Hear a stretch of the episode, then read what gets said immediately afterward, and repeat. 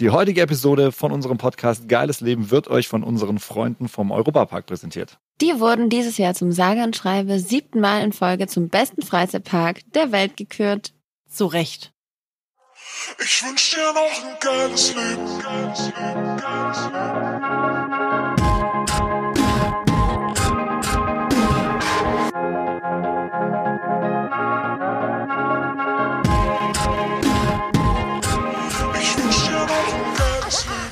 So, guten Tag zusammen. Wunderschönen guten Tag. Hello, hello. Ich sehe, Caro hat noch die ähm, iPads drauf. Also nicht die ähm, AirPods, sondern Die iPads iPads. um Die iPads und AirPods habe ich alles noch drauf. Also die Genau. Augenpads. die. Augenpads. So.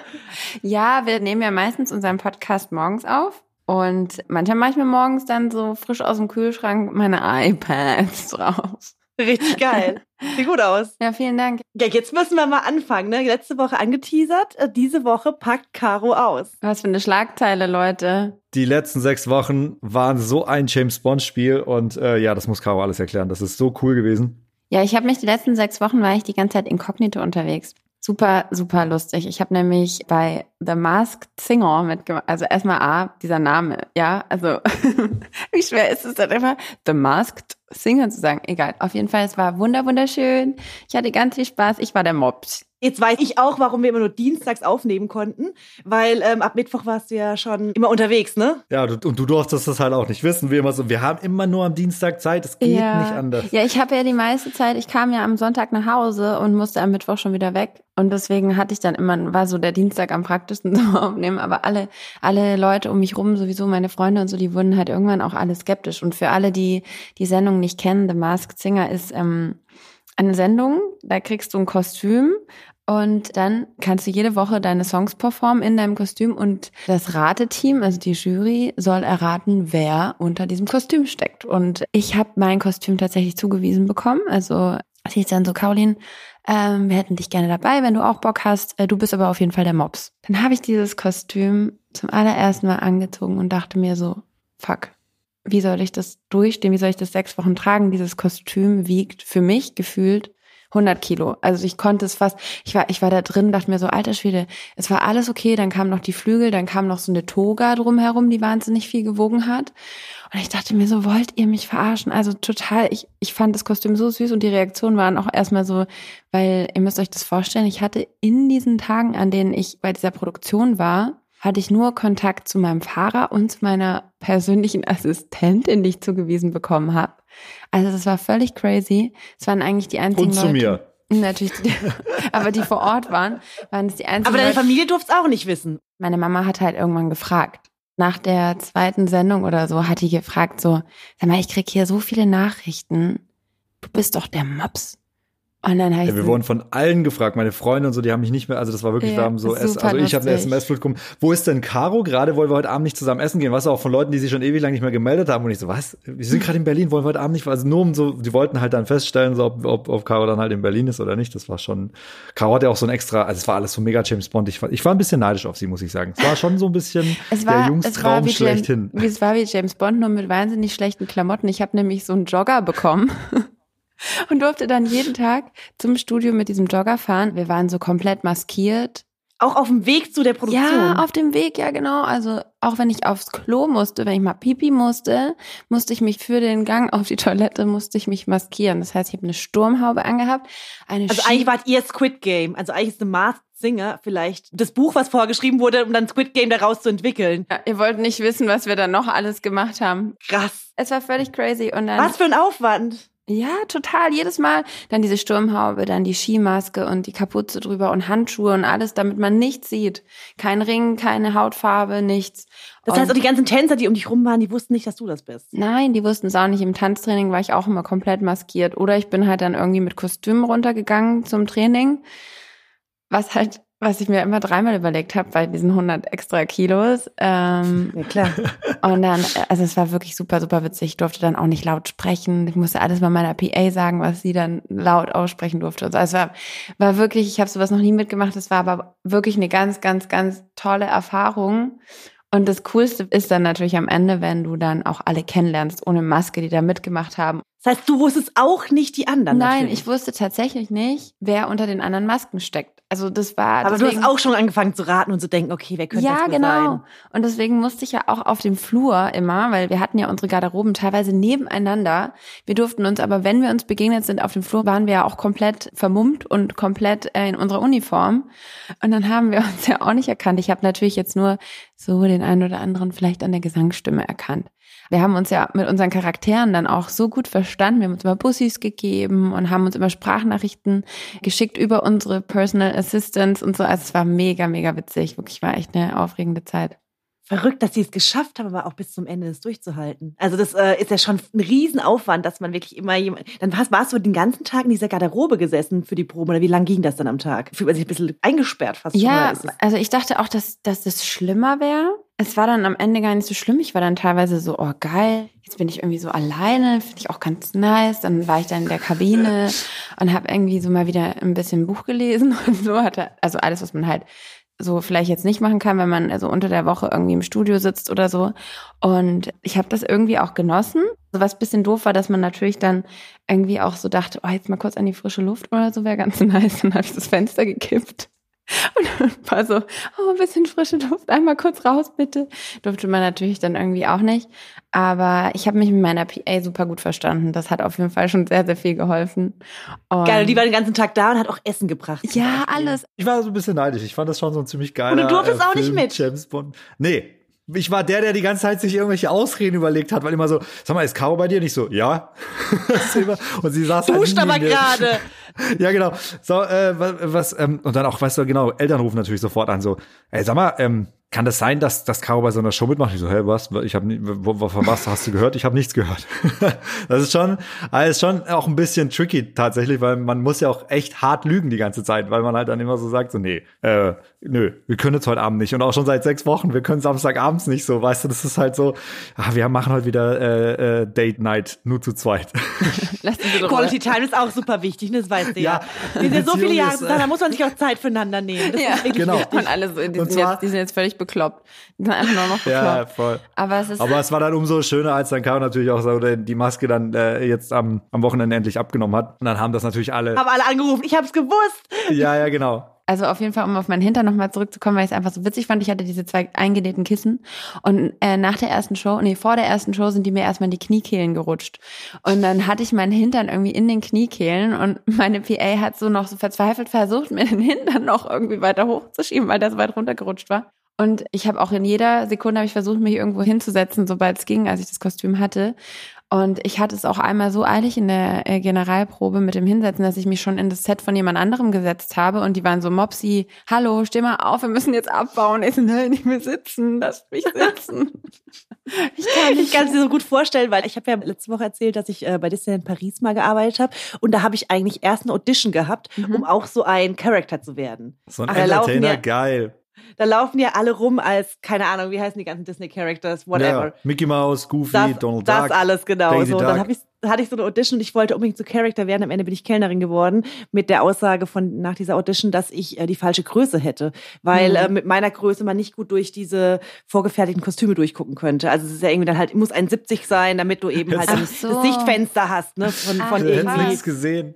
Genau, ich hätte nichts gesehen. Aber ich habe natürlich dann in meiner Zeit in Disneyland ähm, sehr viele Leute kennengelernt, die als Charakter durch den äh, Park gerannt sind und auch bei den Paraden mitgemacht haben und so weiter. Ey, und die waren so fertig immer.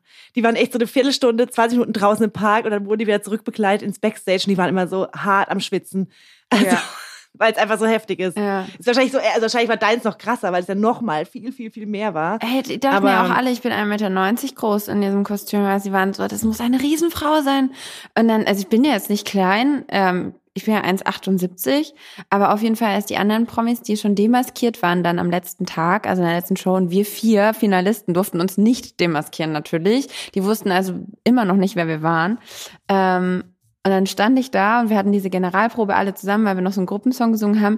Und dann höre ich nur so von den anderen, oh, die ist ja gar nicht so riesig. Hattest du dann in deiner Kabine auch eine persönliche Dusche noch, damit man immer danach, danach direkt duschen konnte, weil man so Nee, ich musste war, immer warten oder? bis zum Hotelzimmer. Oh nein.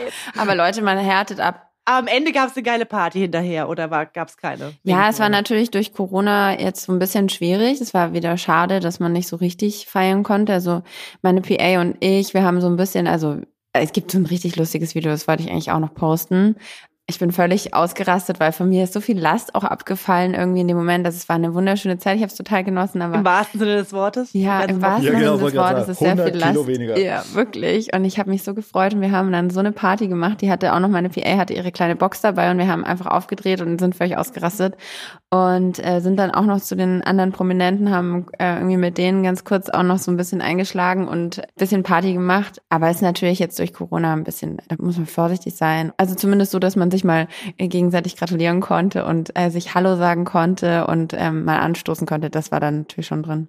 Geil. Und jetzt, was machst du jetzt die nächsten Mittwoch bis Sonntage? Ja, jetzt bin ich traurig, dass es vorbei ist irgendwie. Kannst du endlich für Weihnachten dekorieren? Daniel freut sich. Ja. Habe ich auch schon gedacht. Ich fange jetzt an. Das ist tatsächlich immer so, die war auch schon immer richtig im Sack, als sie dann am Sonntag wieder in Berlin war.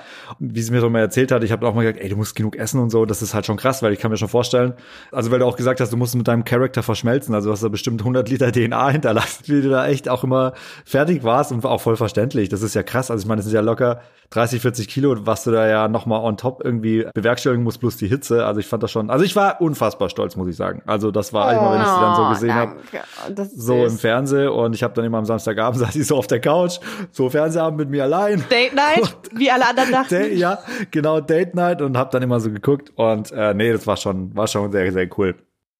Ja, aber apropos 100 Liter DNA hinterlassen, also es war auch total süß, weil ich immer zu meiner PA, ich so, es tut mir total leid, dass, weil sie musste mir mal halt rein und raushelfen aus dem Kostüm. Ich, so, ich habe mich jedes Mal so tot entschuldigt. Ich so, sorry, sorry, es stinkt so, es tut mir so leid, es tut mir so wahnsinnig leid. Sie haben mir so, ist doch so egal. Und am letzten Abend, als ich ihn ausgezogen habe, war sie selber so, boah, ich kann nicht mehr, ich kann nicht mehr.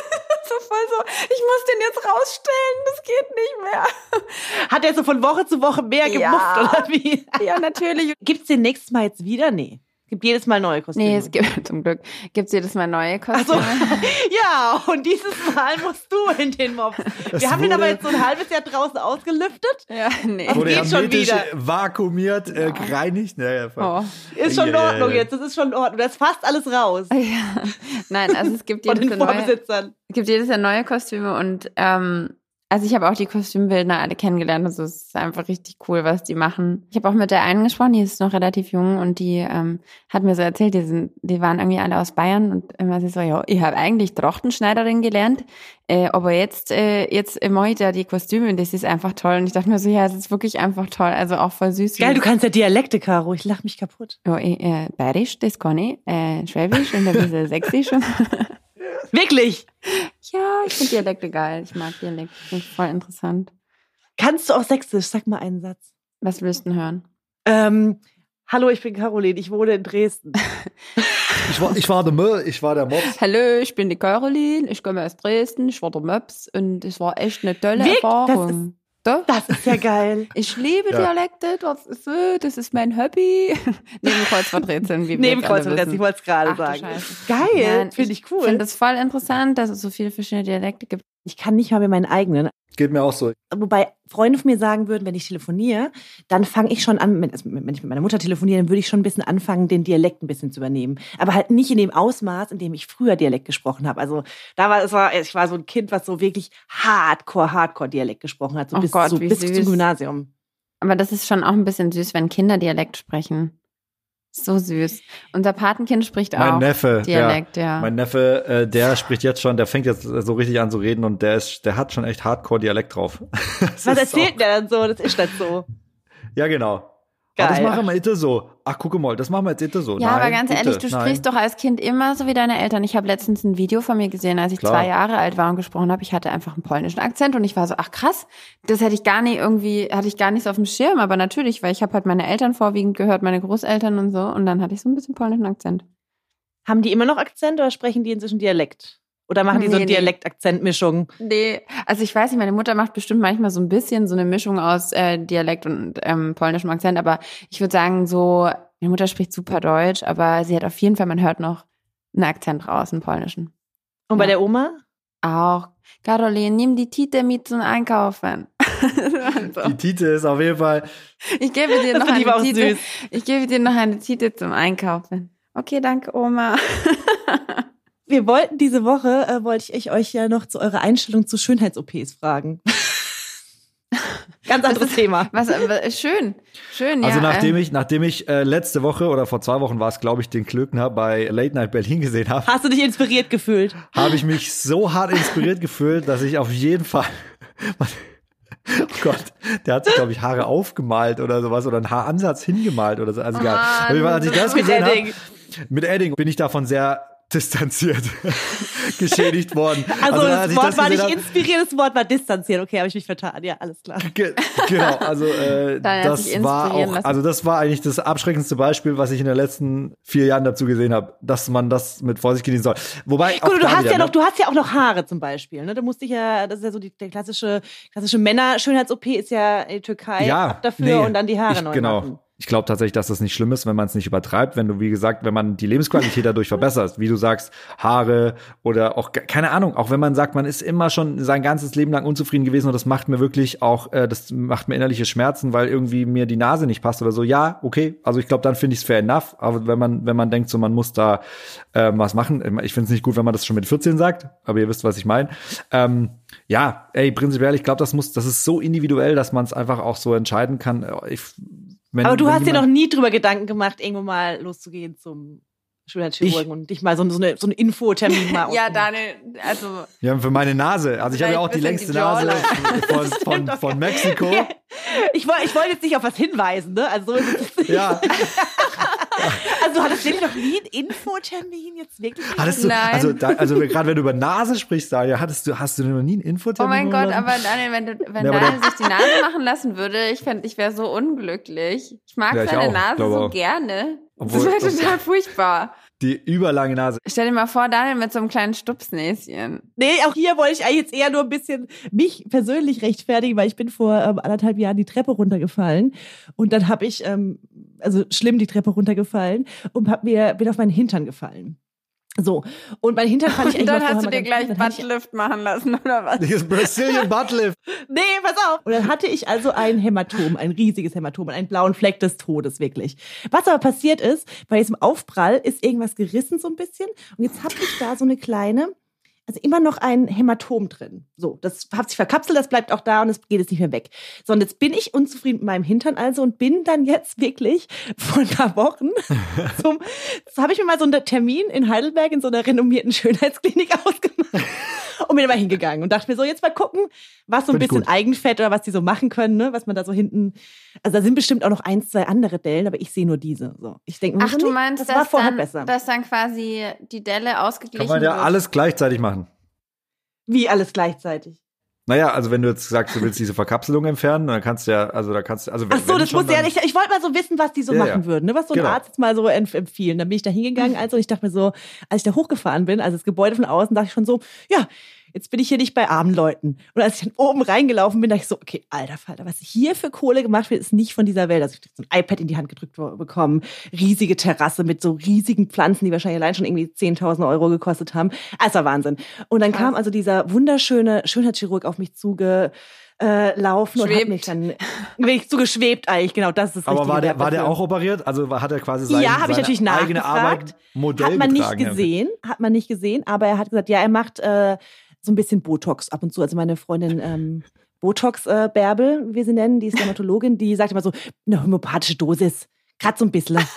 Weil sie sich so genau homöopathisch und Botox so richtig gut zusammenpassen. Aber Ja, ist was soll ich Oh sagen? Fall- nein, die Botox-Bärbel, wie geht's dir denn jetzt damit, wenn du sie hier erwähnst? Die arme Botox. Ich habe ihr schon gesagt, dass ich sie vielleicht mal irgendwann erwähnen muss und sie hat gemeint, ähm, ja, aber keine äh, Betriebsgeheimnisse ausplaudern oder sowas. Nee, Barbara ist eine super, super Ärztin, die arbeitet inzwischen auch gar nicht mehr im Schönheitsbetrieb, sondern die ist äh, schön ähm, hier für die Freiburger Uniklinik, macht die Sachen und äh, macht gar keine Schönheit mehr, Okay. sondern andere Derma-Sachen. Auf jeden Fall bin ich also da hingelaufen und habe ihn dann gefragt, ob er auch schon mal was gemacht hat. Und dann habe ich ihm also gesagt, wie das jetzt hier aussieht. Und dann hat er ganz viele Fotos von mir gemacht. Also Hose runtergelassen, also Foto, Foto, Foto, Foto, Foto, Foto, Foto.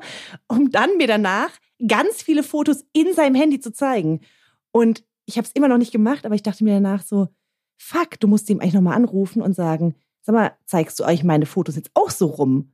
Weil der hat so gescrollt und gescrollt und gescrollt und hat da von ganz vielen Frauen vorne, hinten halt natürlich Bilder, vorher, nachher Bilder und so weiter, um das alles zu zeigen. Habe ich ihn gefragt, ob das jetzt irgendwie funktionieren würde und ob wie viel das kostet. Und er hat gemeint, ja, also die Wahrscheinlichkeit, dass das ähm, funktioniert, ist jetzt nicht, also kann er mir jetzt nicht sagen, es ist keine 100% Garantie, das finde ich halt krass. Also wenn er jetzt zum Beispiel Nase machen lassen würde, dann weiß er, okay, in 100% der Fällen sieht das danach dann ja hoffentlich aus. auch so aus. Aber, Ja. aber sag mal, was wolltest du jetzt genau machen nochmal? Also was hat er dir empfohlen, was du Caro machen ist sehr interessiert. Nee, ich verstehe es noch nicht ganz. Da ist ein blauer Fleck am Hintern und eine Delle.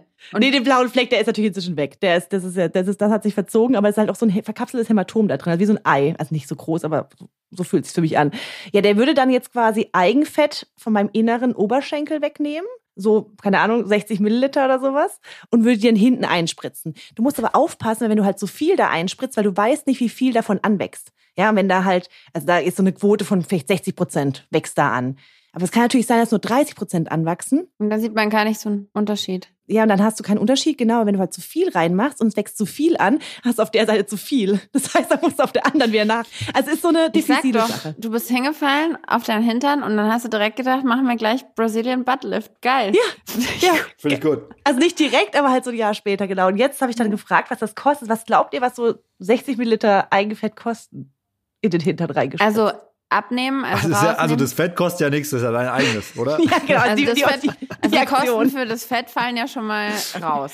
Fallen Das ist schon mal gut, ja. Die, die, die nein. 2,50 Euro. Das kostet schon mal nichts. So. Nehmen Sie nicht die Dann kann es ja so teuer eigentlich nicht sein, ne? Also dann dachte ich so, Nee, ja, so kann teuer kann es ja nicht sein. sein. Das Fett bringe ich ja mit. Man muss ja genau, man muss ja nicht irgendwie zu Edeka gehen und die Halbfettmargarine kaufen oder die. Ja. Genau, also Genau. würde ich sagen, keine, also dieser. Eingriff so. kann man aber ohne Narkose machen. Das, äh, nee, ich glaube, da musst du, kriegst du eine Narkose. Boah. Nee, das ist so ja eine eine richtige Teil. Operation. Okay, ja, dann wird das Ja, ja, keine Ahnung, was wird das kosten? teurer. Zwei, zwei, zwei, 3.000 Euro? Nee, wahrscheinlich mehr. Viereinhalbtausend Euro. Wow. Ich habe mich auf jeden Fall am Ende dagegen entschieden, natürlich. Und versuche jetzt hier mit Body Positivity an die ganze Sache ranzugehen. Nee, das finde ich echt interessant. Ich habe jetzt gerade Angst gehabt, ich hab gesagt, ja, dann habe ich mich davon distanziert und bin dann nach Tschechien rüber, weil die machen es für ein Drittel vom Preis. Das ist eine super gute Idee. Oder halt nein, wirklich in nein, mach Brasilien. das nicht. Nein, also am Ende, ich glaube, also wirklich, das war auch so eine Aktion. Also da bin ich einfach hingegangen und das ist totaler Quatsch natürlich. Aber ich muss trotzdem sagen, ich habe ernsthaft mit dem Gedanken gespielt ähm, in einem kurzen Moment und bin da auch hingegangen, habe mir einen Termin geben lassen und äh, wollte zwar wissen, ob ihr auch schon mal bei so einem Infotermin vielleicht wart. Ja, also ich denke mir halt, also grundsätzlich, wenn man so in Narkose gelegt wird, finde ich es ein bisschen schwierig. Also dann muss es schon so sein, dass es einen extrem stört, weil ich bin jetzt auch nicht jemand, der sagt, also ich verurteile alle Menschen, die irgendwas machen lassen, auf gar keinen Fall, weil ich finde auch, man muss sich einfach wohlfühlen und jeder hat da, setzt auch andere Prioritäten und ich glaube halt, das Wichtigste ist einfach nur, dass man den Gesamtblick darauf nicht verliert. Also ich glaube, wenn man was machen lässt, muss man das alles in Maßen machen lassen und ich glaube, viele also wie Daniel auch gesagt hat, mit dem Glöckchen zum Beispiel, also, also ich will jetzt ja auch niemanden bashen oder so, ne? Also es ist ja auch Nein, die das Frage, ist, man ey, wenn ja der sich, wenn der sich wohl Ich glaube, der findet sich wahrscheinlich super. so, sogar schön. Ne? Der will sich Ja, wahrscheinlich ja, auch, das- wie Michael Jackson, perfekt. vielleicht distanziert Genau. er sich auch von, sich, von seinem eigenen Ich ein Stück, weil da steckt ja wahrscheinlich noch Ja, ganz andere, hey. also jetzt auch mal nur Und dann, hier Küchenpsychologie-mäßig, aber Genau. so eine andere psychologische Sache dahinter, dass Ja, man genau. so Und dann- anders und gerne aussehen Man darf enough. halt nur nicht den Blick fürs Ganze verlieren und man darf nicht das Maß äh, verlieren. Und das ist echt schwierig. Ich musste auch so lachen vorhin, weil ich hatte letztens mit Freundinnen äh, darüber gesprochen und Der, der dann, neue Trend. dann hieß halt irgend, dann, äh, keine Ahnung, dann hat irgendjemand gesagt, so ja, das ist doch das ist ja so, das ist doch viel zu glatt dann, ne? So das Gesicht. Und dann sage ich halt einfach nur so, hä, wie kann man denn zu glatt sein? Und die haben sich halt den Arsch abgelacht und haben dann irgendwie, meine, meine eine Freundin hat dann irgendwie so den hier gemacht, so die Augen zurückgezogen und halt so alles super krass gelöscht und sagt so, Caroline in zehn Jahren irgendwie, hä, wie kann man denn zu glatt sein? und ich so, ich hab mich weiß gar nicht, was los ist. Kann zwar nicht mehr richtig reden, Nee, aber, zu glatt gibt's nicht. Wie kann Aber man denn zu glatt, geht sein? nicht. habe ich dann eingesehen. Jetzt habe ich verstanden, wie man zu glatt sein kann. Also hast du auch noch keinen Infotermin gehabt. Ich verstehe schon. Ich bin, also wie gesagt, ich mache das nicht. Um Gottes Willen, es ist alles gut. Äh, aber es war, es war lustig, es war lustig auf jeden Fall dort zu sein. Ich fand es auch interessant, mal in diese Welt einzutauchen und zu sehen, was da abgeht. Also was da, auch die Empfangsdame natürlich wunderschön, die Menschen alle dort wunderschön. Ich glaube, du kannst nur anfangen zu arbeiten, wenn du wunderschön bist. Weil es muss ja alles, das komplette Brand muss ja nach außen strahlen. Hier passiert nur Wunderschönes. Ja, solange man nicht irgendwie. Das ist ich natürlich war, auch ein bisschen Verkaufsstrategie. Ja, Ja, aber klar. solange man, also solange man nicht irgendwie davon abgeschreckt wird, das hatte ich auch schon mal. Ich bin wegen meiner einfach nur wegen meiner Besenreißer, weil ich habe so an den Beinen so blaue Adern, die so bei rauskommen. Das hat mich dann auch irgendwann gestört. Habe ich gedacht, na gut, irgendwie will ich jetzt was dagegen machen. Im Endeffekt habe ich jetzt immer noch nichts dagegen gemacht. Ich habe sie jetzt einfach und im Sommer denke ich mir, ich lege mich in die Sonne und dann werde ich braun und dann ist okay, dann sieht man es nicht mehr so doll. Ähm, bin ich dann in diese Bodenseeklinik gefahren. Oh, die kennt man doch sogar. Ja, genau. Ja, und dann habe ich Klinik. Mit Marc, wie heißt denn der Schönheitschirurg, der auch überall an TV-Shows irgendwie Mm. auftaucht? Marc Wart. Nee, weiß ich nee, nicht. Egal. warte. Ich war, ach Gott, wieso fällt mir das denn jetzt gerade nicht? ein? Ey, wir machen jetzt hier keine Schleichwerbung für die Boden. Ja, okay, also die Bodenseeklinik. Ja, ganz bekannt. Auf jeden Fall ähm, dachte ich halt, naja, die haben auch so Laser, dann können die das auch weglasern, weil ich hatte das schon mal probiert, ähm, anders wegmachen zu lassen, mit so einem, also einfach mit der Spritze bei einem Venenarzt und das hat überhaupt nicht funktioniert. Also dachte ich, ja gut, ich muss irgendwo hinfahren, wo es einen Laser gibt. Dann hatte ich äh, sowieso meiner Oma und meiner Mutter mal gesagt, wir machen einen Ausflug nach Bregenz und Warum nicht direkt mit der Schönheitsklinik? ja, oder dachte ich halt, ich da einfach mal nach und zeig denen das mal irgendwie, ob die da was machen können an den Beinen. Und dann sind wir da hingefahren, haben einen schönen Tag in Bregenz gehabt und ich bin auch noch, hatte so einen kleinen Zwischenstopp dann in dieser Klinik, meine Oma und meine Mutter mit mir mit und waren nur so, mein Gott, wie schrecklich. Und dann, Oh äh, Gott, jetzt kommt sie gleich raus mit allem Bauch, Beine, Nein, Brust, nein, Genau, alles. so Familienrabatt auch noch. Ja, wenn sie alle drei hier einchecken, dann können wir aber was machen. Oh Gott, oh Nein, Gott, oh aber Gott. auf jeden Fall, da sahen die Leute eher so aus, dass ich dachte so, oh, nee, also Gesicht würde ich mir jetzt hier nicht machen lassen, glaube ich. Ich bin ja auch eigentlich gar nicht so, dass ich über sowas so, ich will da ja auch nicht so drüber herziehen. Ich finde, jedem ist es selbst überlassen und jeder hat Ich eine andere sagen, Vorstellung ja. von Schönheit und deswegen alles in Ordnung. Auf jeden Fall war ich ja wegen meiner Beine dort und hab der das dann gezeigt und dann war sie so, ja, wir haben dafür jetzt halt, also ich müsste da zu einem anderen Arzt gehen, zu einem Venenarzt, der darauf spezialisiert ist und so und die machen das, glaube ich, also wenn, dann machen die das irgendwie einmal, also irgendwann später, die hatten sich jetzt noch nicht darauf spezialisiert, kein, irgendwie sowas.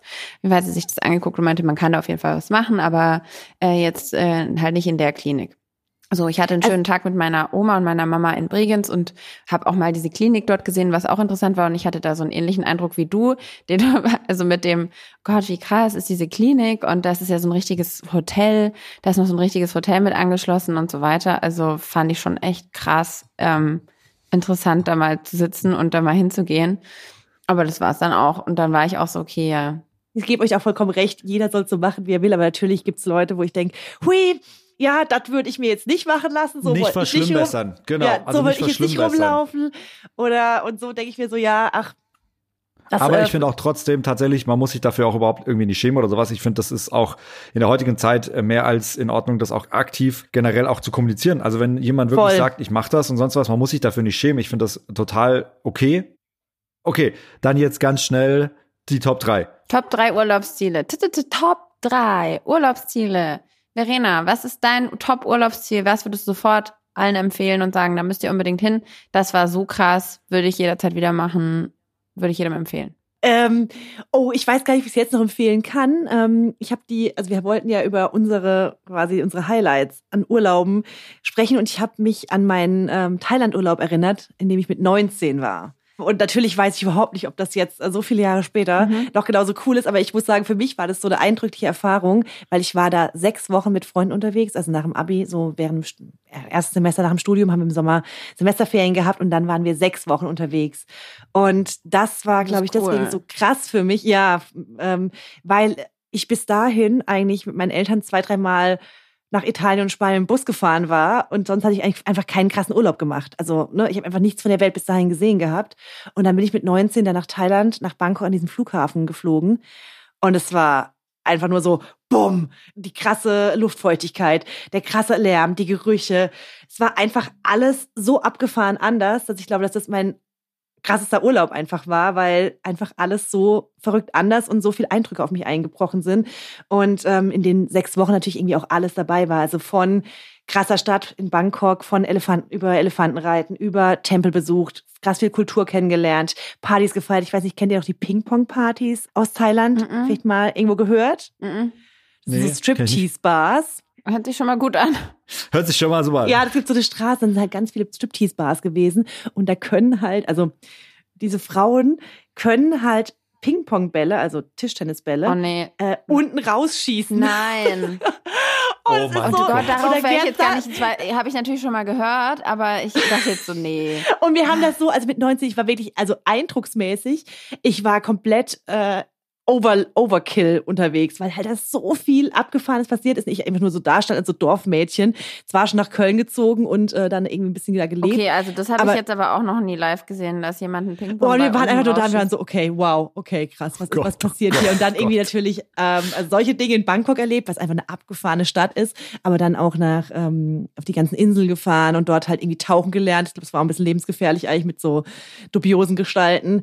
Viel irgendwie rumgehangen und da war damals gab es auch keine Smartphones. Das heißt, wir hingen da einfach ab und waren da und es war unfassbar viel Zeit, weil bei sechs Wochen Urlaub, das habe ich danach nie wieder gemacht, da ist ja so, ja, es gibt kein Ende erstmal. Ne? Du kommst da hin und nicht so, äh, in zehn Tagen packen wir wieder Koffer, sondern dauert halt noch ein bisschen. Es war eine krasse Zeit. Und ich bin zurückgekommen und dachte erstmal so, okay, alles, was hier ist, ist eigentlich totaler, äh, ist verrückt, dass wir denken, dass es die Normalität ist, weil auf so vielen anderen Plätzen der Welt sieht die Welt ganz, ganz anders aus, was ich mir vorher überhaupt nicht vorstellen konnte. Ja. Wir haben damals auch ganz viel geraucht, weil wir dachten, hier ist es so billig, da sparen wir ja ganz viel Geld. Und dann haben wir diese, diese, diese thailändischen Zigaretten weggeraucht, als ob es keinen Morgen gäbe. Oh Gott. Oh mein Gott.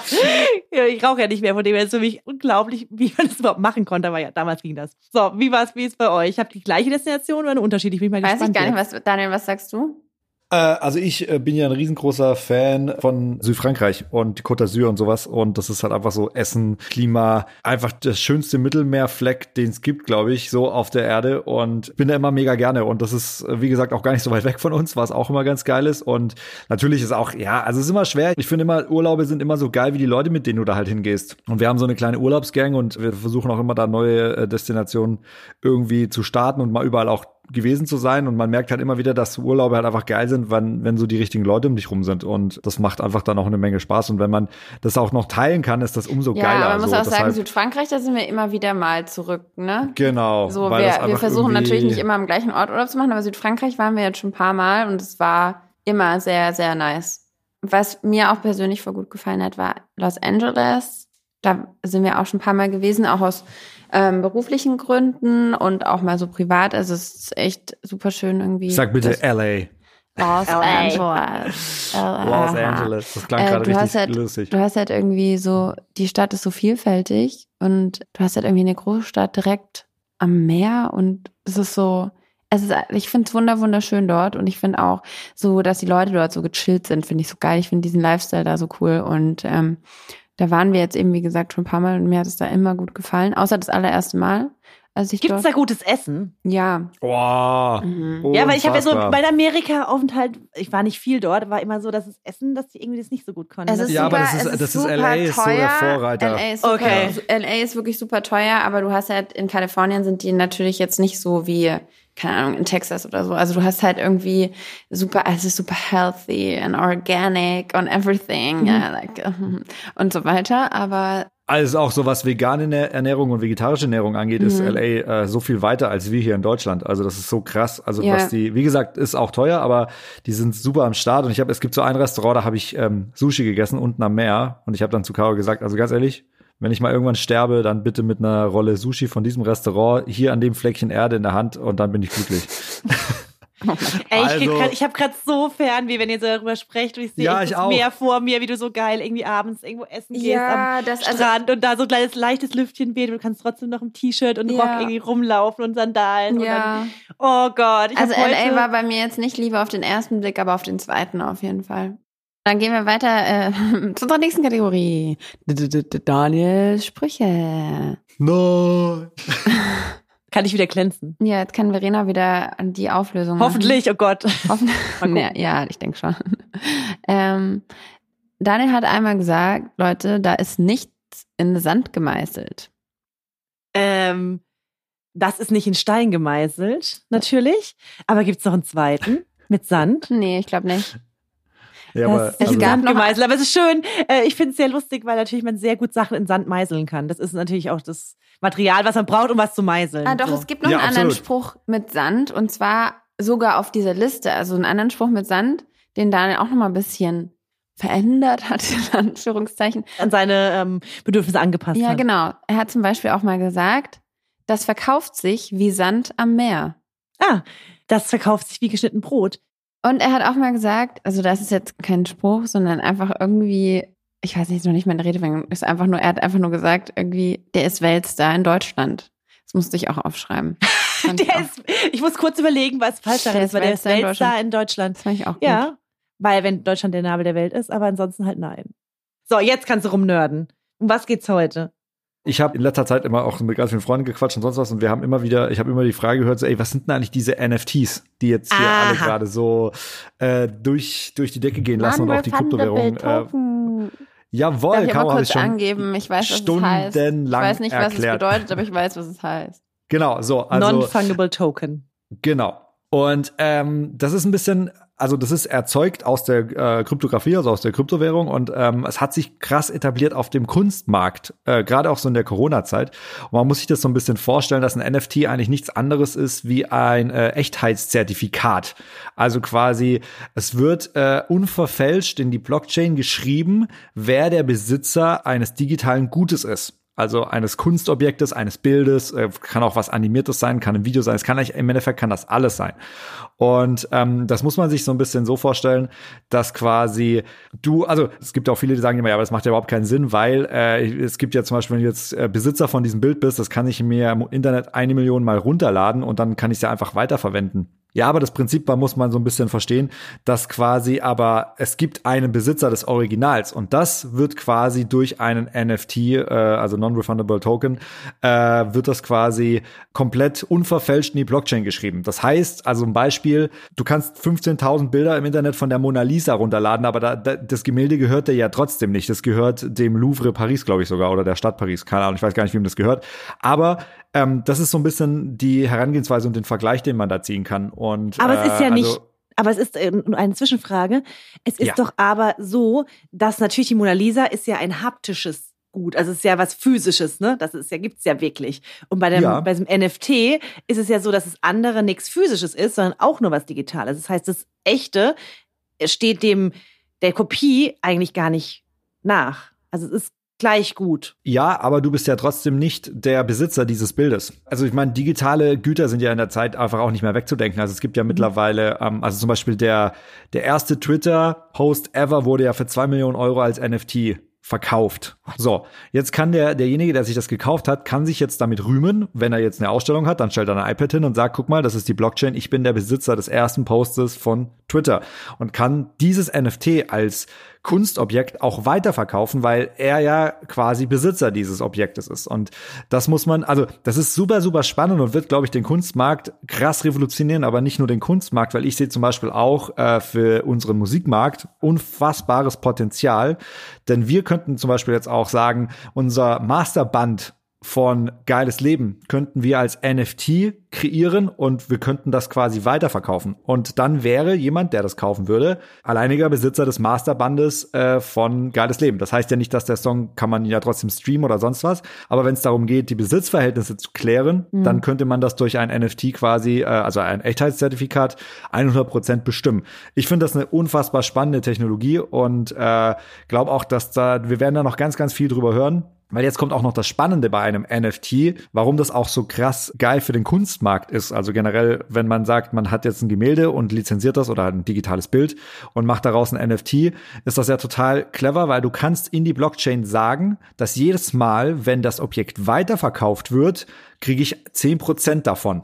Das heißt, wenn du jetzt quasi spekulierst und sagst, ich kaufe mir jetzt einen Twitter-Post für zwei Millionen und der ist dann zum Beispiel acht Jahre später ist der 15 Millionen wert, dann hat derjenige, der es zuerst verkauft hat, von diesen 15 Millionen bekommt nochmal 10 Prozent. Und das kannst du fortführen bis zu, ich sag mal, keine Ahnung. Also wenn Okay, und dann lohnt sich's nämlich eigentlich auch für die Person, die es- das echte gekauft hat. Weil davor ist es ja eher so ein bisschen Genau. so nur Ruhm und Ehre oder äh, so, ich will das besitzen, ich will das haben. Das ja, aber das ist ja bei Kunst, sein. das ist ja, ist ja bei Kunst eigentlich immer ein bisschen so, ne? Deshalb ist das ja auch auf diesem Markt so äh, beliebt und äh, deshalb hat's ja auch den Ether und die, äh, Weil ich ja kann mir theoretisch auch einen gegangen. Kunstdruck von der Mona Lisa geben lassen. Ne? Das, eigentlich Ja, ist es das das sind- Gleiche. Eigentlich das ist es das Gleiche in äh, digital übersetzt. Du hast tausende Kunstdrucke, die kosten irgendwie alle 10 Euro von der Mona Lisa. Und aber Genau. die echte hängt halt irgendwo anders. Und dann digitale Welt übersetzt ist es das eigentlich, dass du das Das ist, also so kann man sich das vorstellen und ähm, das Potenzial ist halt also Wahnsinn. Also ich glaube, wir werden noch ganz, ganz viel über NFTs hören in der nächsten Zeit, auch in anderen Branchen. Also nicht nur, wie gesagt, also Timberland hat auch schon jetzt eine digitale Band lizenziert als NFT. Das heißt, du kannst im Endeffekt jetzt die Band kaufen. So, und die Band veröffentlicht Musik und kaufst halt die Masterbänder und sonst was davon. Und du versuchst natürlich deine Wertsteigerung hinzubekommen, weil du partizipierst natürlich immer wieder von den Wiederverkäufen. Weil, also genau, das und das ist so das Spannende daran. Und äh, ja, hey, ganz ehrlich, das ist ja, also wenn jemand die Mona Lisa in echt besitzen will, dann würde er versuchen, die zu kaufen und nicht irgendwie einen Print davon zu kaufen. Und wenn du natürlich ähm, Bock drauf hast, zu sagen, ich will jetzt das originale erste winkende Katzenvideo, was es jemals im Internet gegeben hat, besitzen, so, dann kannst du dir natürlich das NFT davon kaufen. Und da kannst du dich immer mit rühmen und sagen, Leute, das Bild gibt's eine Million Mal im Netz, aber wisst ihr, wer der Besitzer ist? Ich bin der Besitzer von dem Bild. Ich finde es wirklich ein bisschen krass ähm, und kann es nicht so ganz nachvollziehen. Noch. Also ich verstehe den Punkt, dass es diese Übersetzung ist von dem physischen in die digitale Welt. Ich und ich verstehe auch, dass da ein Riesenmarkt dahinter ist. Aber ich glaube, ich werde nicht so schnell eine Käuferin werden. So, ich weiß nicht. Oh, ich glaube, das, ich, glaube, das wird schneller passieren, ich als glaube wir. ich auch nicht. Ich, ja, Ja, ja, ja, ich glaube, das wird dann auch eher so unterschwellig passieren, weil es wird noch in andere, also wie gesagt, Musik und so, das sind ja auch das heißt, so ich sollte jetzt eher mich zum First Mover entwickeln, um hier ähm, vielleicht auch sogar meine Altersvorsorge mit abzudeckeln. Na, es gibt viele, ja, ich weiß es nicht. Ja, genau, es ist natürlich auch immer ein bisschen Spekulation und Invest. Also wenn du natürlich äh, dich im Kunstmarkt auskennst und weißt, Mhm. oh, guck mal, das ist jetzt zum Beispiel was Digitales, was die, was die Leute lieben. Also das sind so, das sind so einfache Beispiele. Es gibt so Internetphänomene, ne? Zum Beispiel, was wurde auch krass als NFT verkauft, ist zum Beispiel, wenn noch alle Leute die MySpace kennen. Da war doch immer der erste Freund, den du hattest, wenn du dir ein MySpace-Profil angelegt hast, war Tom. Kennt ihr den noch? Nee. Der, jeder hatte Tom als Freund. Das war also der MySpace-Programmierer, whatever. Und das war immer so ein winkender Dude. So. Und dieses originale Foto wurde halt als NFT verkauft. Und dadurch, dass da so eine riesen Community hinten dran steht, haben natürlich ganz viele Leute gedacht, ja, hey, das Ding ist natürlich sau wertvoll, weil jeder auf der Welt weiß, wer Tom ist. Also dieser winkende Dude, der Außer immer dein Freund Verena war auf und ich. MySpace. Ja, genau. Du- Der Rest ja, gut.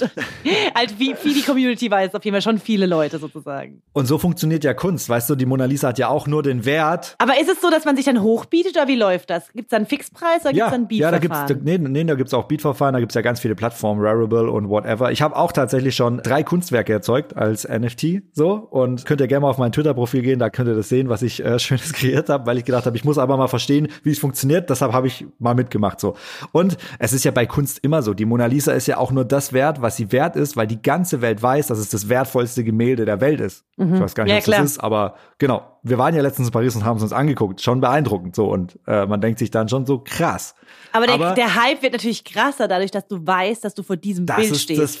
Weil wenn du halt einfach nur ist. random vor Genau. irgendeinem Bild stehst, ist es natürlich nicht so krass, wie wenn du genau weißt, ey, alle wollen dieses Bild mal anschauen. Es lä- lädt das Ganze ja ganz krass mit Emotionen und mit Gefühl, äh, mit Emotionen und Gefühlen, Ja, würde ich sagen. ich- und Emotions, Emotions, Emotionen äh, lädt das Ganze auf und ja. Und wenn ich dir jetzt sagen könnte, du kannst morgen die Masterbänder von Michael Jackson als NFT kaufen, dann wirst du ja auch sogar überlegen, ja, das ist wahrscheinlich gar nicht so eine schlechte Anlage, wenn man es kaufen kann. So, weißt du, was ich meine? Also, und die Technologie dahinter ist dir ja dann in dem Moment egal. Du verstehst ja dann, ah ja, okay, krass, das könnte, das, das ist ja eine, das könnte wertvoll sein. Und vor allem, wenn das noch mehr wert ist in zehn Jahren und, und das wird, geht noch durch 20 Hände, partizipiere ich ja jedes Mal wieder, wenn es weitergeht Ja. von dem prozentualen Anteil, den ich davor festlege. So. Und ich find's Wenn ich versuche, das meiner. Oma Inge mal zu erklären, dann, also wenn die verstanden hat, was ein NFT ist, dann habe ich es wirklich geschafft, Dinge sehr einfach runterzubrechen. Das mache ich mal, wenn ich die mal wieder anrufe. Die Oma Inge. Sag mal liebe Grüße übrigens. Mach Ja, ich. sag immer liebe Grüße. Es ist ein Echtheitszertifikat, was dich auszeichnet, dass du alleiniger Besitzer und das ist in die Blockchain niedergeschrieben von etwas Digitalem bist. Genau. Blockchain und digital, da wird es, glaube ich, kompliziert dann schon. Aber ich äh, versuche immer das zu erklären mit der Mona Lisa und den Drucken und dass es jetzt im Internet sowas ähnliches gibt. Vielleicht kann sie das, Sau geil. die sagt wahrscheinlich, ha, was es alles für Sache gibt. Das ist verrückt, die Welt. Die Welt ist verrückt, Woche. Ja, ist auch wirklich so. Ja, das, äh, das ist wird, wirklich das wird so. doch alles viel verrückter, sage ich euch. Aber in diesem Ich Sinne frage mich, ich wann der sagen, Zeitpunkt kommt, weil man wir es nicht mehr kapieren. das wird nicht passieren. Der ist schon da bei mir. Nein, ich habe mir das immer, ich habe mir das immer geschworen. Ich werde immer, ich werde immer versuchen, da alle, alle Sachen Nein, also Leute, so. es gibt ja auch Menschen, die sich dafür interessieren. Zum Beispiel Daniel, der interessiert sich halt extrem für sowas. Natürlich informierst du dich dann. Wenn du aber kein Interesse an sowas hast, also wenn du so bist wie ich, bist du natürlich Ja. schneller raus. Ich habe zum Beispiel bis heute kein Interesse an Rechtschreibung, deshalb kann ich es auch einfach nicht. Schon Interesse macht viel. Na gut, ihr Lieben. Sehr gut. Also, in diesem Sinne, sauber bleiben, Hände waschen. Peace geht raus. Tschüssi. Bussi, Bussi, auf Wiedersehen. Ciao. Tschüssi.